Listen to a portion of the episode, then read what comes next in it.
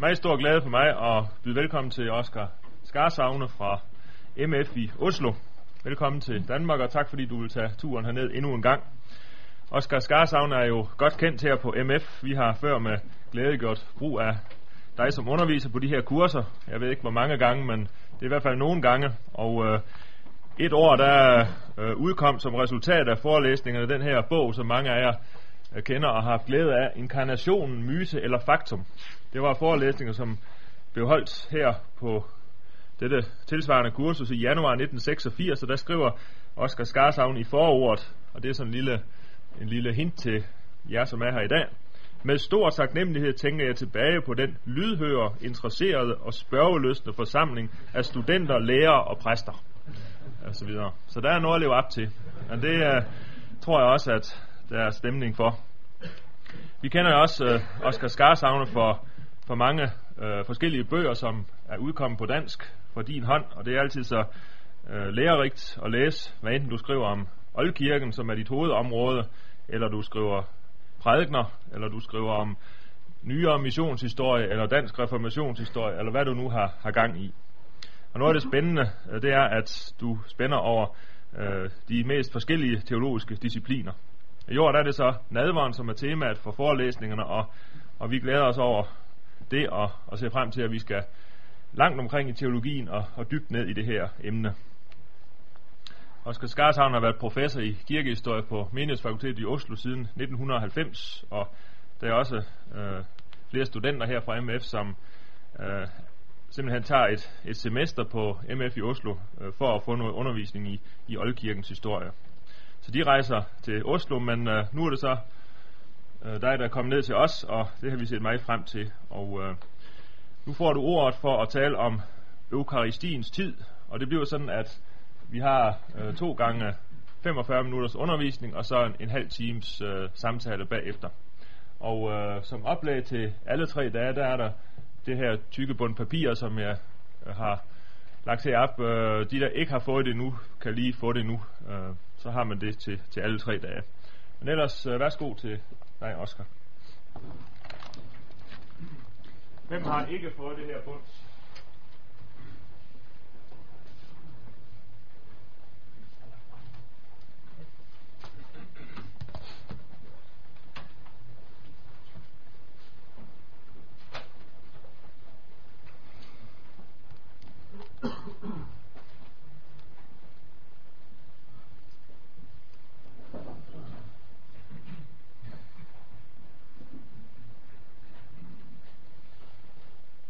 Takk for uh, invitasjonen. Det er alltid hyggelig å komme hit. Jeg eh, har tenkt i disse forelesningene å ta dere med inn i uh, mitt eget arbeid med eukaristiens eh, eldste historie. Eh, det skjer mye i internasjonal forskning på dette området. Så mye at det er vanskelig å føle seg helt uh, jour, helt oppdatert til enhver tid. Jeg har tidligere skrevet om dette i, um, i denne grønne boken, som kanskje noen av dere kjenner og, og har lest, og da vil dere kjenne igjen noe av det jeg sier fra boken. Men eh, jeg har også, tror jeg, eh, lært en del nytt og tenkt en del nytt siden det ble skrevet. Um, så noe vil også være nytt i forhold til uh, boken. Og jeg har kanskje også skiftet mening på noen punkter. Um, vi får se etter hvert.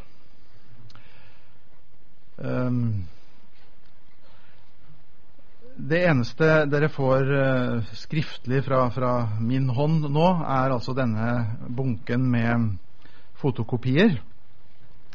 Og altså Det viktigste der er, er, de kildesitater som inneholdes i denne bunken. Og jeg har da dels paginert eh, sidene, og dels eh, nummerert de tekstene som det er snakk om. Så ved hjelp av det enkle systemet så håper jeg det skal være lett å følge med og, og finne fram kildetekstene etter hvert som vi skrider frem. Eh, dagens tema har jeg da kort og godt kalt eukaristiens tid. Og det går på Det handler om eh, hvilken betydning har det for hva slags måltid og hvilken bakgrunn dette måltidet har. Eh, på tidspunktene da det feires. Tiden da det feires. Hvorfor feirer vi i kirken eukaristi hver søndag formiddag, og ikke oftere, ikke sjeldnere. Eh, hvorfor den tid av dagen, osv. Har det alltid vært sånn, eller har det vært en utvikling her? Og hva sier eukaristiens tid oss om eukaristiens bakgrunn? Hvilken opprinnelse den har? Ja, hvilken opprinnelse den har, det vet vi jo alle sammen. Den har sin opprinnelse i Jesu siste måltid med disiplene. Og dette siste måltid med disiplene fant sted kvelden før Jesus ble korsfestet. Og det var ifølge samtlige evangelier en torsdag aften fordi Jesus ifølge alle fire evangelier ble korsfestet den påfølgende fredag. Det er uomtvistelig og ingen grunn til å sette spørsmålstegn ved, for der er samtlige fire evangelister samstemt enige. Og de fleste av oss går vel også uten videre ut fra at denne torsdag aften var påskeaften, jødenes påskeaften, den aften da de spiste påskelammet. For det synes jo helt klart å fremgå og er uttalt ekspressis verbis i de tre synoptiske evangelier.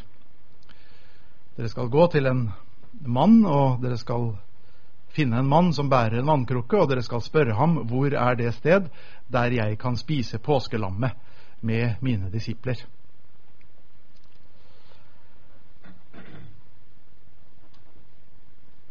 Like fullt har flere forskere betvilt at Jesu siste måltid med disiplene var et regulært jødisk påskemåltid.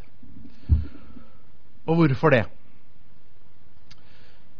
For det første av Johannesevangeliets kronologi. For Johannesevangeliet synes umiddelbart å forutsette at Jesu, Jesus ble korsfestet samtidig med at påskelammene ble slaktet. Jesus er det sanne påskelam og han dør samtidig som påskelammene slaktes. Og da kan vanskelig måltidet kvelden før være et regulært jødisk påskemåltid. Denne konflikt mellom Johannesevangeliets kronologi og den synoptiske kronologi er et første ganske viktig argument som anføres mot at Jesu siste måltid skulle være et regulært jødisk påskemåltid. Dessuten sier disse forskere ofte dessuten hvis den første nattvær var et jødisk påskemåltid Hvorfor var så ikke alle de påfølgende nattverder også jødiske påskemåltider? Eller med andre ord, da skulle jo nattverden vært feiret hver påske, og ikke ukentlig. Hvis nattverden, den første nattverd, var et jødisk påskemåltid, så ville den årlige feiring under alle kommende påsker vært det naturlige. Og man kunne jo da anføre, ikke sant Gjør dette så ofte som dere drikker det, til minne om meg. Skulle ikke den umiddelbare betydning være gjør dette så ofte dere feirer dette måltid, nemlig hvert år? Feire det fra nå av til minne om meg.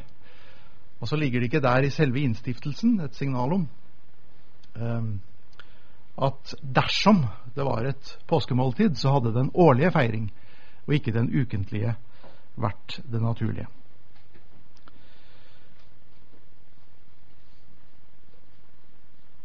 Og hvis det nå allikevel skulle feires ukentlig, og det var et påskemåltid torsdag kveld, skulle ikke da torsdag kveld i så fall vært det naturlige tidspunkt, og ikke søndag? Og slett ikke søndag formiddag. Altså Her sier disse forskerne her er det veldig mye som ikke stemmer. Eh, hvis nattverden fra et tidlig tidspunkt har vært feiret hver søndag, kan det da virkelig være det årlige påskemåltid, torsdag kveld, som var utgangspunktet?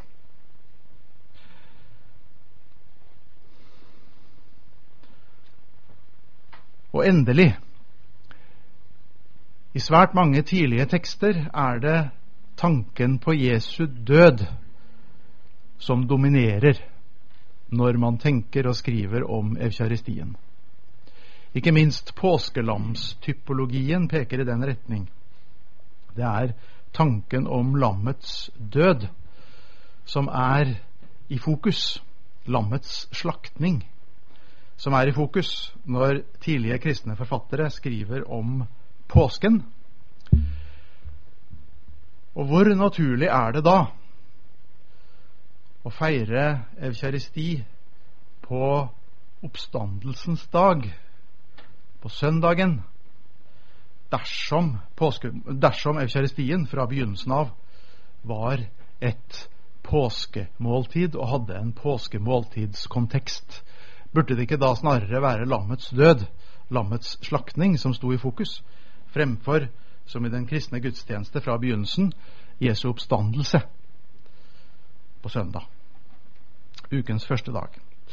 Altså, man peker hele veien på diskontinuitet og kontrast når det gjelder jødisk påskemåltid og ukentlig søndaglig evkjaristi. Disse forskere tenker her er det noe som ikke stemmer.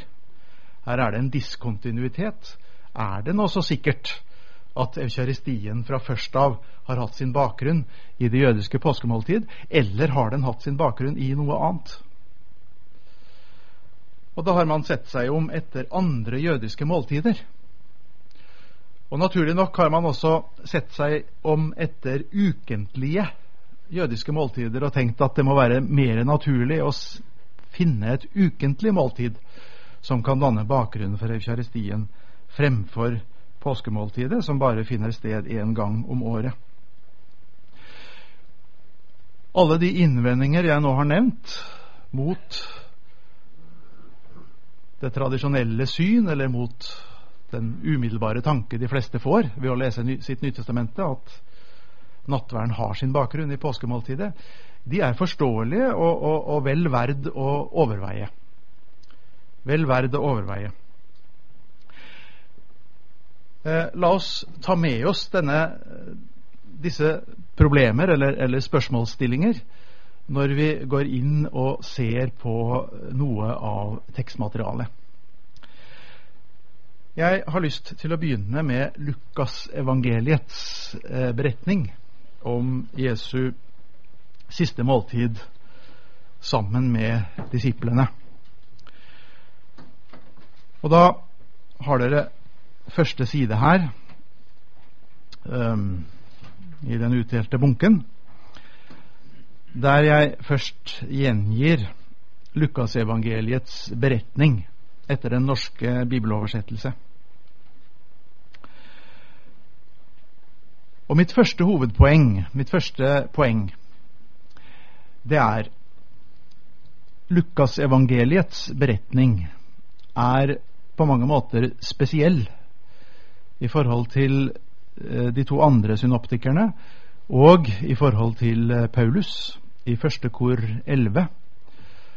Eh, den er spesiell på den måte at um, Lukas har den fyldigste beretning. Um, I forhold til Lukas så virker de tre andre som vi har hos Markus, Matteus og Paulus, som forkortinger, forenklinger, mens denne er ganske utførlig. Og Det mest oppsiktsvekkende i Lukas evangeliets eh, beretning om dette siste måltid, det er at vi har en kalk som Jesus tar og eh, distribuerer, et beger vin. Så har vi brød som han deler ut og deler. Og så har vi en kalk nummer to. Et beger nummer to etter måltidet. Vi har beger, brød, beger. Vi har vin, brød, vin. Vi har to beger vin. Det har vi ikke hos noen av de andre, men hos Lukas. Eh, la meg bare skyte inn rent parentetisk. Eh, noen forskere antar at uh, dette skyldes en rent litterært inter, en rent litterær interpolasjon i Lukas' beretning. At den opprinnelig også har hatt bare um, kalk og brød. Og at så første kor 11, Paulus' uh, nattveiberetning i første kor 11, så å si har blitt litt litterært interpolert etter og at det har skapt denne fordobling av kalken. Um, flere respektable forskere har, har hevdet det. Um, det der har jeg tenkt en del på og funnet ut at det tror jeg ikke noe på. Uh, jeg tror ikke noe på at noen skulle være interessert i å ved en interpolasjon skape en tekst i Lukas som så til, grad, til de grader strider mot all kirkelig liturgisk praksis på den tid interpellasjonen måtte være gjort. For problemet med Lukas' beretning det er at den er den eneste som ikke svarer til Kirkens praksis på det tidspunkt teksten ble lest, skrevet og lest. Den svarer derimot eksakt til jødisk praksis under påskemåltidet. For der var det jo hvor mange beger? I hvert fall tre. Kanskje fire. Eh, og at man ved en rent litterær interpellasjon skulle skape en tekst som faktisk svarer til hva vi har all grunn til å tro var den historiske virkelighet da Jesus feiret sitt siste måltid. Det blir for meg for mye å tro. Eh, jeg syns det er mye enklere simpelthen å anta at teksten her gjenspeiler den opprinnelige situasjonen i Jesus siste måltid. Altså Denne teksten har fastholdt den historiske virkelighet. De andre har stilisert beretningen etter senere kirkelig kristenpraksis. Der det bare er snakk om ett brød og ett, ett beger vin. Brød og kalk. Dermed har jeg også sagt at det er ikke bare i sin kronologiske innordning av Jesus siste måltid at Lukas presenterer dette for oss som et påskemåltid. Påskemåltidets struktur ligger inne i selve beretningen om Jesu siste måltid hos Lukas. Det er etter sin struktur, det han forteller, helt utvilsomt et påskemåltid. Og Det har jeg da forsøkt å illustrere ved å eh, gjengi strukturen i påskemåltidet ifølge Mishna eh, nederst på samme side. Og Påskemåltidets struktur ifølge Mishna svarer i alt vesentlig og i sine hovedtrekk til den struktur som påskemåltidet fortsatt har. Og um, en, eh, et interessant studieobjekt som jeg vil varmt anbefale dere. Det er skaff dere en Haggadah.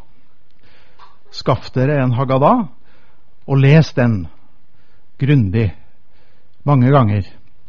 Så dere blir litt fortrolig med hovedstrukturen i det jødiske påskemåltid. Og en del av de ord og vendinger dere finner der. Veldig interessant. Ehm, de færreste av oss eh, deltar i jødiske påskemåltider, men man kan få en ganske høy grad av deltakelse simpelthen ved å lese Hagadaen.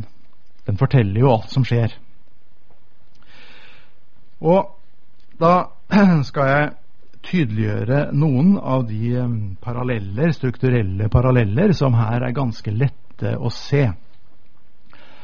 La meg først gjøre oppmerksom på det man kan kalle hovedstrukturen i påskemåltidet. Den er veldig enkel. Den består av innledende bordbønn. Altså A innledende bordbønn. B. Måltidet. Og til slutt avsluttende bordbønn. Så enkelt er det. Man ber før måltidet, og man ber etter måltidet, og det er i grunnen hele strukturen. Um, og det er jo på sett og vis velkjent, er det ikke det? Altså, du ber før måltidet, og du takker for maten etterpå. Der har du grunnstrukturen. Og da er det slik at når man ber før maten, så har bønnen preg av å være innvielse til måltidet og innvielse av maten. og Derfor så kalles det kiddush, det du ber først. Før du spiser, så ber du kiddush, og det er altså helligelsen. Helligelsen. Og Slike bønner de har eh, blant jøder til alle tider hatt en bestemt form, et bestemt format. Eh, de begynner da gjerne Baruch ata Adonai. Priset være du, Herre. Hvorfor har de den formen? Jo, fordi i Deuteronomium 8.10 Deuteronomium 8.10, det er et nøkkelord her. Så står det at når du har spist deg mett, da skal du velsigne. Altså roten barach. Da skal du velsigne Herren din Gud, står det. Og Det har da jødene oppfattet slik at uh, dette skal vi gjøre veldig nøyaktig sånn som står i teksten. Vi skal velsigne Herren. Og Derfor heter det altså Baruch. Velsignet være du som gir oss brødet fra jorden. Baruch ata Adonai. Selve, selve ordlyden i det man sier, er på en måte avledet av Deuteronomium 8.10. Når du har spist deg mett, da skal du Baruch ata Adonai. Si velsignet være du som. Nå er det jo i en viss forstand ganske paradoksalt å velsigne Gud. Um, så vi oversetter det vel mer idiomatisk riktig om vi sier 'priset være du som'. Um, det, er, det, er, fascinerende dette her at man sier 'baruch ata'. Eh, velsignet være du som. Ja.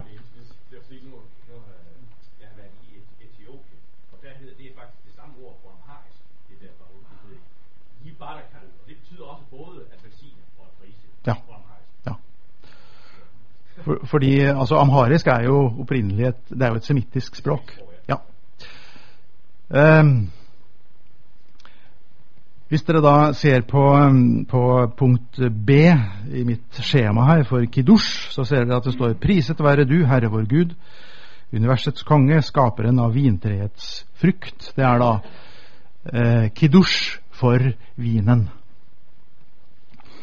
Så når det hos Lukas står altså I Hagadaen så står det at eh, husfaren tar et beger vin i sin hånd. Så Lukas står det så tok han en kalk, poterion, ba takkebønnen. Og takkebønnen som han ba, det er da etter jødisk tradisjon priset være du. Altså Baruch ata. Um, så sier han ta dette og del det mellom dere. I Hagadaen så har vi til, um, til uh, brødet invitasjon. Alle som hungrer, la dem komme og spise. Altså et tilsvarende delemotiv. Um, og til slutt så sier Jesus hos Lukas fra nå av skal jeg aldri mer drikke av vintreets før Guds rike er kommet. Altså et blikk fremover til den eh, fullendelsen, eller til den fullkomne, den perfekte eh, evkaristi. Og i Hagadaen nå er vi her, måtte vi neste år være i Israels land. Dette, dette fremblikket mot det sjatologiske, mot fullendelsen. Um, altså Grunnstrukturen er å takke, eh, prise Gud, innvie elementene, innvie det man skal spise, før måltidet. Etter måltidet, hos Lukas, likeså tok han kalken etter måltidet og sa eh, I påskemåltidet har vi etter måltidet den såkalte birkat hamazon, brachaen for maten, for føden. Igjen en henspilling på, på Deuteronomium 8.10, fordi der er altså ordet hamazon, føden, uttrykkelig nevnt. Så birchat hamazon er et uttrykk, takkebønnen for maten, eller for føden. Uh, uttrykket er dannet direkte fra Deuteronomium 8.10. Og i denne birchat hamazon inngår da en velsignelse av det tredje beger. Velsignelse av det tredje beger. Priset være du som gir oss av vintreets frukt. Eh, flere eksegeter tenker seg at når Paulus i første kor snakker om velsignelsens beger Det står vel poterion tesevkjeristias eller, eller tessevlogias velsignelsens beger som vi velsigner, så er det en direkte henspilling på dette tredje beger, fordi eh, det er det begeret over hvilket denne eh, beraha leses. Velsignelse av det tredje beger vin.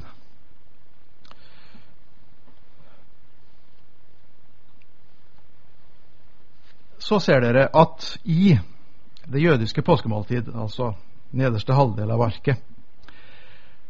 Der er det kommet et viktig innskudd i den innledende kiddush. Og det har ført til at den innledende kiddush så å si er blitt fordoblet. Det er én kiddush før dette innskudd, og så er det én kiddush etter dette innskudd. Og den fordoblingen er kanskje en frukt av dette innskudd. For dette innskudd tar ganske lang tid. Og det innskudd det er snakk om, det er det som begynner med barnets spørsmål. Hvorfor er denne kveld annerledes enn andre kvelder? Og det innskudd, dette spørsmål som sønnen i huset, er det jo som regel, skal stille, ifølge påskemåltidets liturgi. Dette innskudd er hentet ut av påskeberetningen i Exodus 12 og 13. I Exodus 12 og 13 der står det faktisk tre ganger Når din sønn spør deg hvorfor gjør vi det denne gangen annerledes enn vi vanligvis gjør? Hvorfor har vi denne skikk? Hvorfor gjør vi sånn? så skal du svare. Det står tre ganger. Ja, det står faktisk en fjerde gang i, i Deuteronomium 6,20. Og Derfor så er det i Hagadaen slik at først så spør sønnen en gang hvorfor er denne kvelden annerledes enn andre kvelder. altså ikke sant, Når det i Toraen står når din sønn spør deg, så står ikke det tilfeldig i Toraen. Det står for at du skal gjøre det sånn. Altså Det oppfattes som en liturgisk forskrift. Eh, det er ikke opp til sønnen om han vil spørre sånn. Han skal vær så god spørre sånn. For det står i loven. Når din sønn spør deg.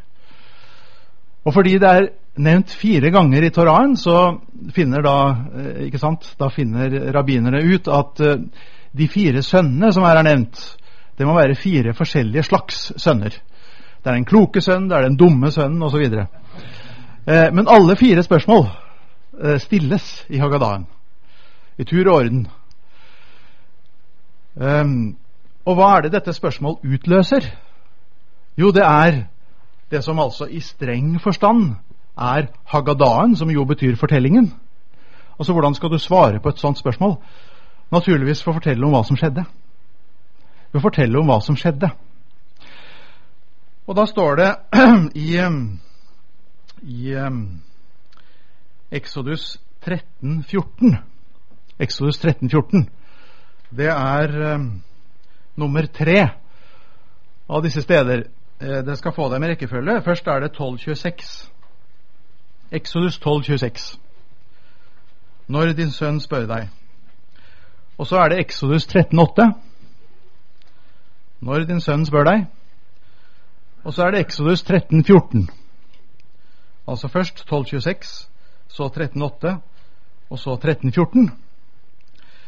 Og i 13,14 der heter det at svaret skal være med sterk hånd førte Herren oss ut av Egypt.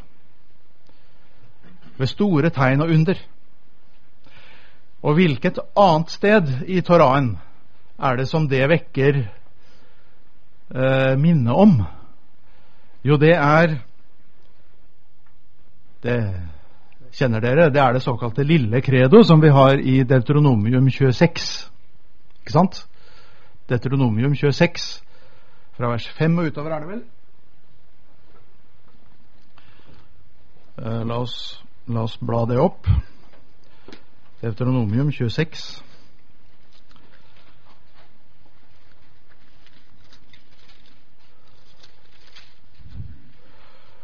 Fra vers 5. Min far var en omflakkende arameer. Han dro ned til Egypt og holdt til der med en liten flokk. Der ble han til et stort og tallrikt folk. Men egypterne mishandlet og plaget oss og la hardt arbeid på oss. Da ropte vi til Herren, våre fedres Gud, og Herren hørte våre rop. Og vers 8. Herren førte oss ut av Egypt med sterk hånd og utstrakt arm, med store, skremmende gjerninger, med tegn og under. Disse ordene Herren førte oss ut av Egypt med sterk hånd og utstrakt arm, med store, skremmende gjerninger, med tegn og under. Det er sitert i Exodus 13, 14. Og Da har de nok oppfattet det slik at sitatet i Exodus 13, 14 er et signal om at det er denne teksten man skal fortelle. Det er denne fortellingen i, Exodus, i Deuteronomium 26 man skal fortelle for sine barn for sin sønn når han spør hvorfor gjør dere sånn. Og Det er tilfellet i Hagadaen den dag i dag. Det er ikke Exodus 12. Det er ikke Exodus 13 som er fortellingen om påsken. Det er Deutronomium 26, 5-9. Det er den faren forteller som svar på sønnens spørsmål. Hvorfor gjør vi slik? Altså, man går fra Exodus 13, 14, sitatet fra Deutronomium 26, leder tanken hen på Deuteronomium 26 som den fortelling man skal fortelle. La meg knytte en liten bemerkning til det.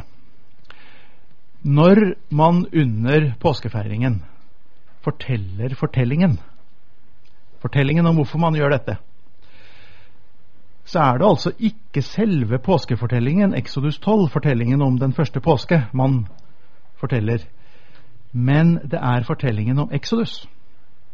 Det er fortellingen om forløsningen. Det er den som er påskehagadaen. Det er det som er påskefortellingen. Det er ikke egentlig fortellingen om den første påsken, selv om naturligvis den første påsken er på sett og vis bygget inn, er del av fortellingen om Exodus.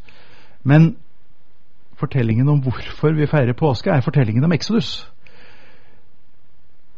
ikke egentlig fortellingen om den første påskefeiring, men fortellingen om Exodus.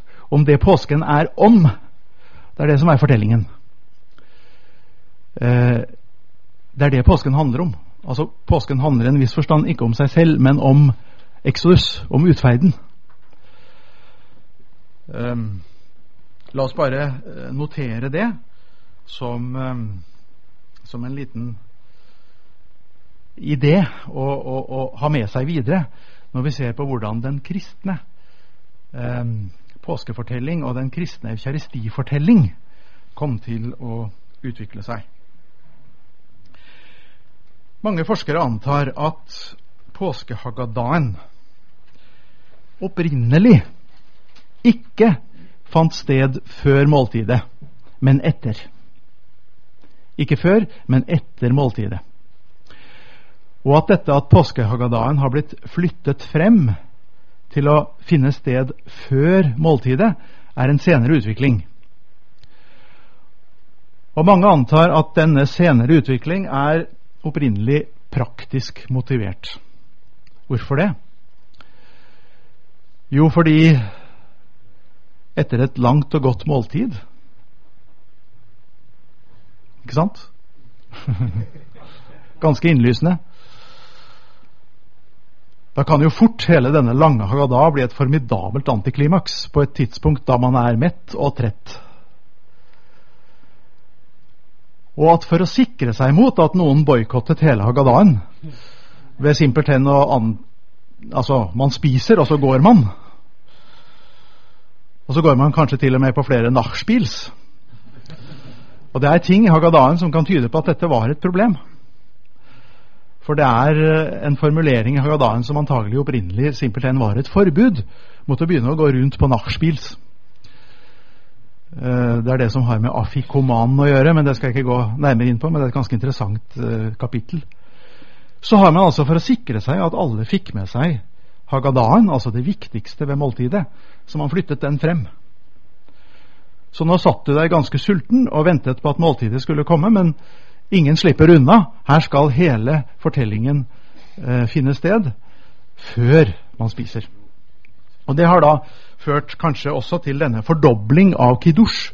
Vi har en kiddush før og en kiddush etter eh, Hagadaen, for Hagadaen tok jo tid. Eh, så man må på en måte gjenta bordbønnen eh, før man da går i gang med måltidet. Og etter måltidet så, så er det ikke veldig mye som foregår. Da, da nærmer feiringen seg veldig raskt slutten.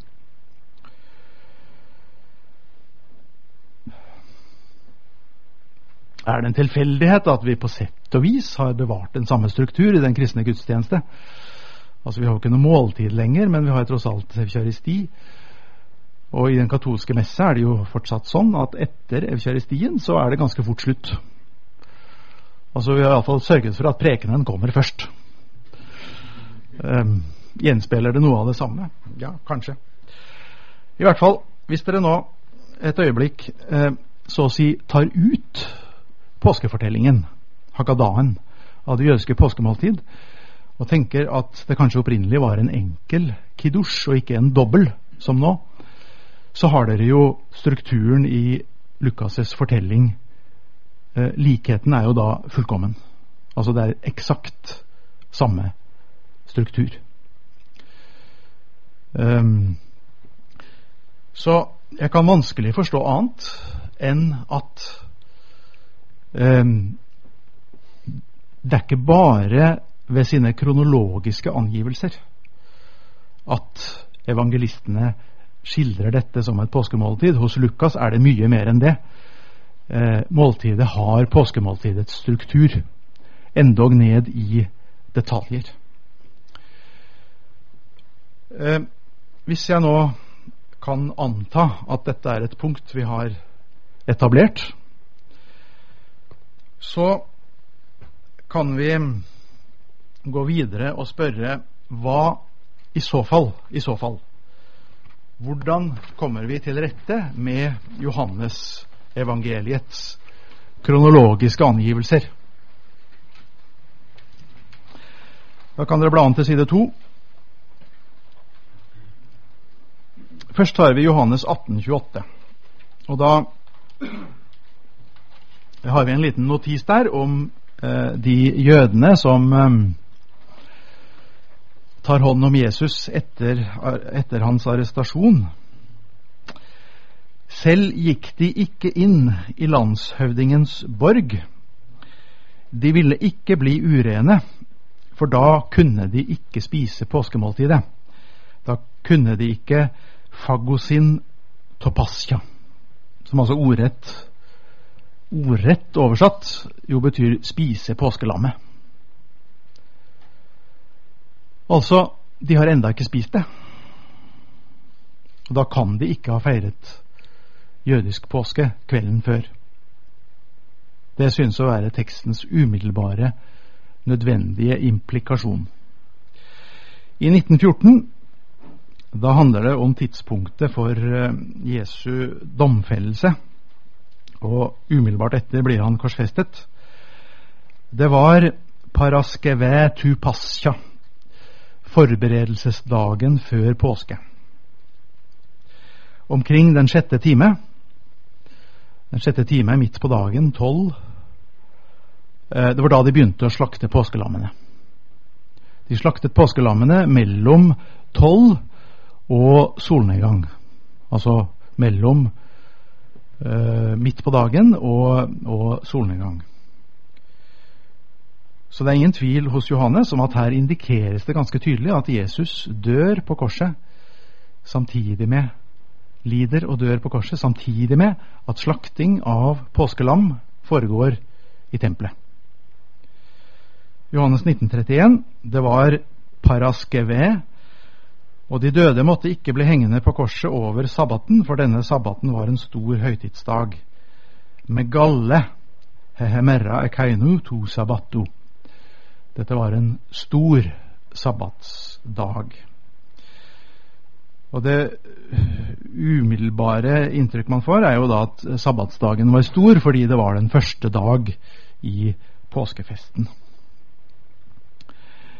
Og endelig har vi Johannes 1936, der vi har um, disse ordene at um, Jesu ben ble ikke brutt for at det skulle bli oppfylt, som står skrevet om ham. Ikke et ben skal brytes på ham, og det er sitat om påskelammet i Exodus 12,46.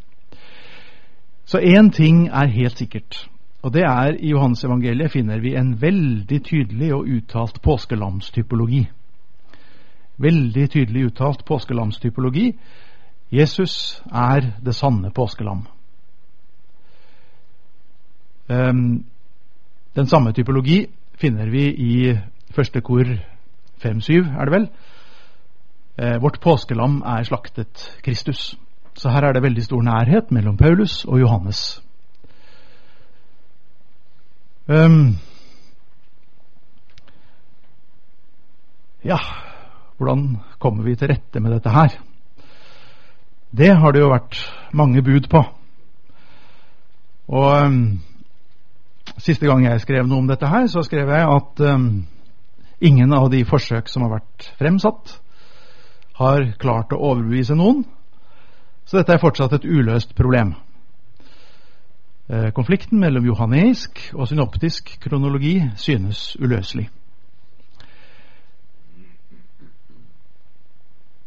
Um, siden da så har jeg kanskje eh, kanskje fått en ny tanke.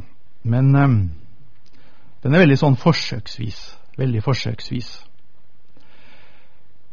Ehm, jeg har blitt kanskje litt ansporet til den ved å se et lignende problem i et par senere tekster. Det skal jeg bare nevne sånn helt parentetisk. Um, senest i går så leste jeg en interessant artikkel om det. I beretningen om Polykarps martyrium så står det at dagen da han døde, var en stor sabbat. Var en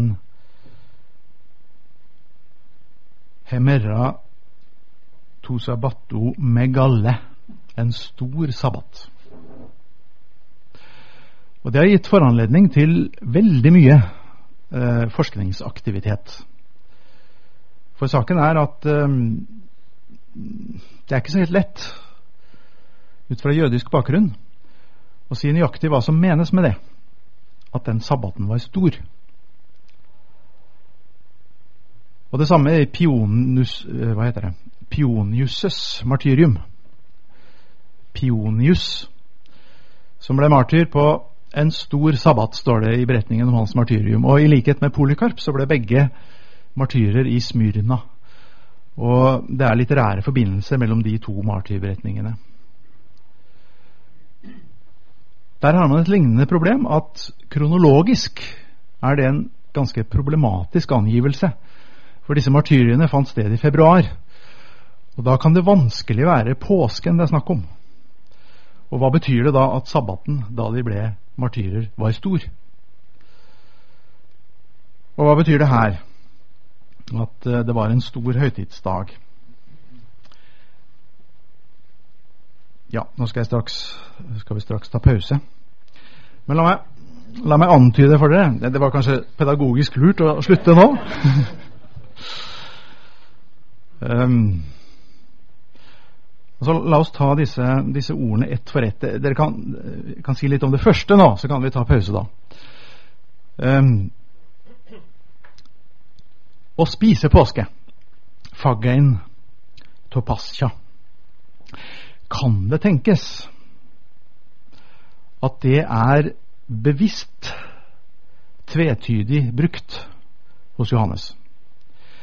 Jeg leste for ganske lenge siden en artikkel der en ekseget argumenterte for at faggein pascha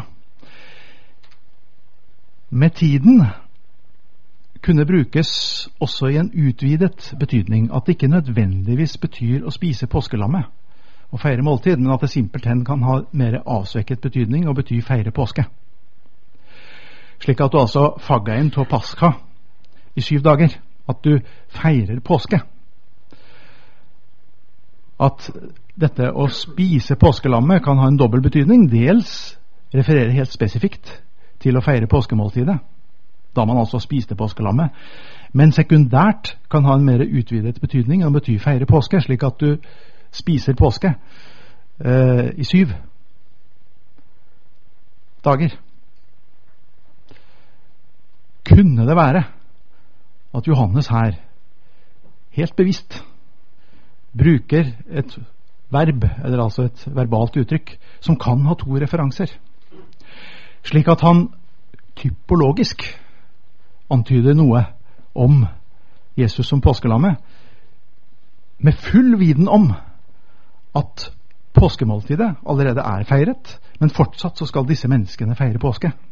De er midt inne i sin påskefeiring, og de vil ikke bli urene med tanke på de kommende dager i påsken.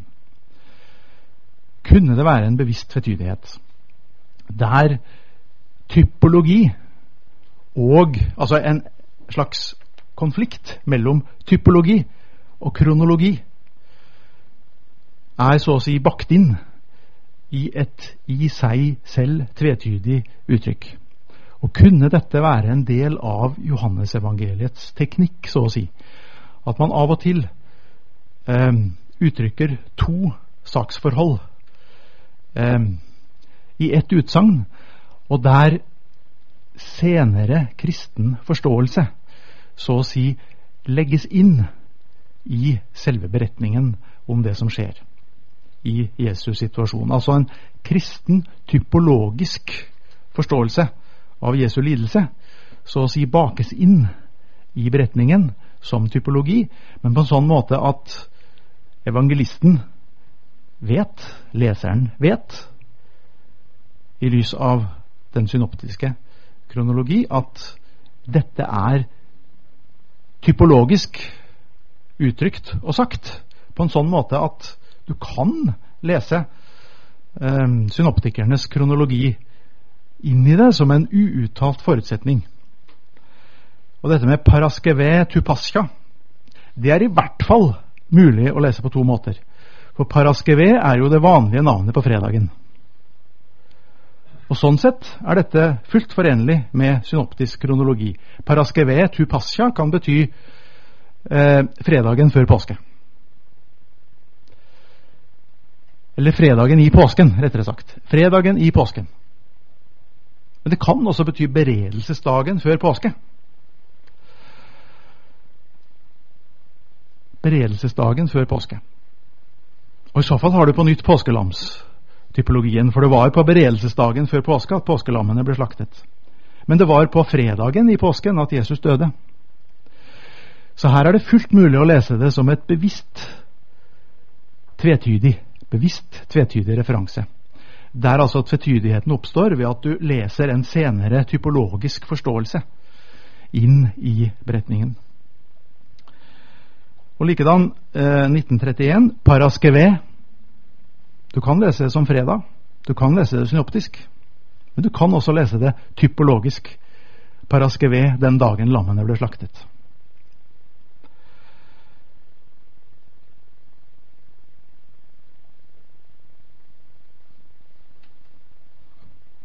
Ved å se dette med den store sabbaten, som er et aldri så lite crux Ved å se det i sammenheng med de senere referansene hos um, i Polikarps Polycarps martyrium og um, Pionius' martyrium om den store sabbat, da disse to martyrer døde,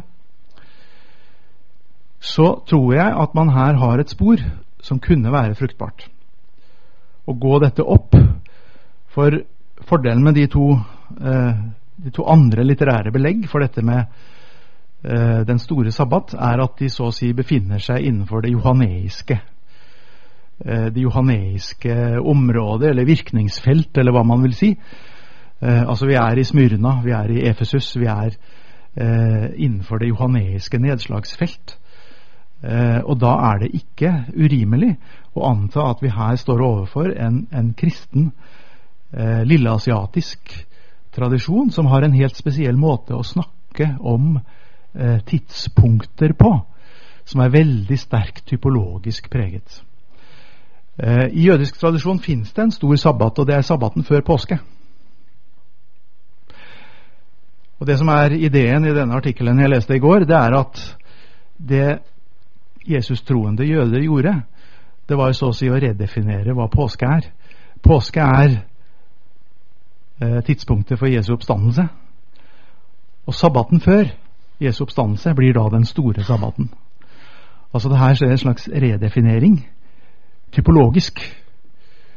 Eh, og at det er gjennomgående i Johannesevangeliets måte å snakke om dager og kronologi på. At du har en sånn redefinering ut fra et nytt sentrum eh, i påsken.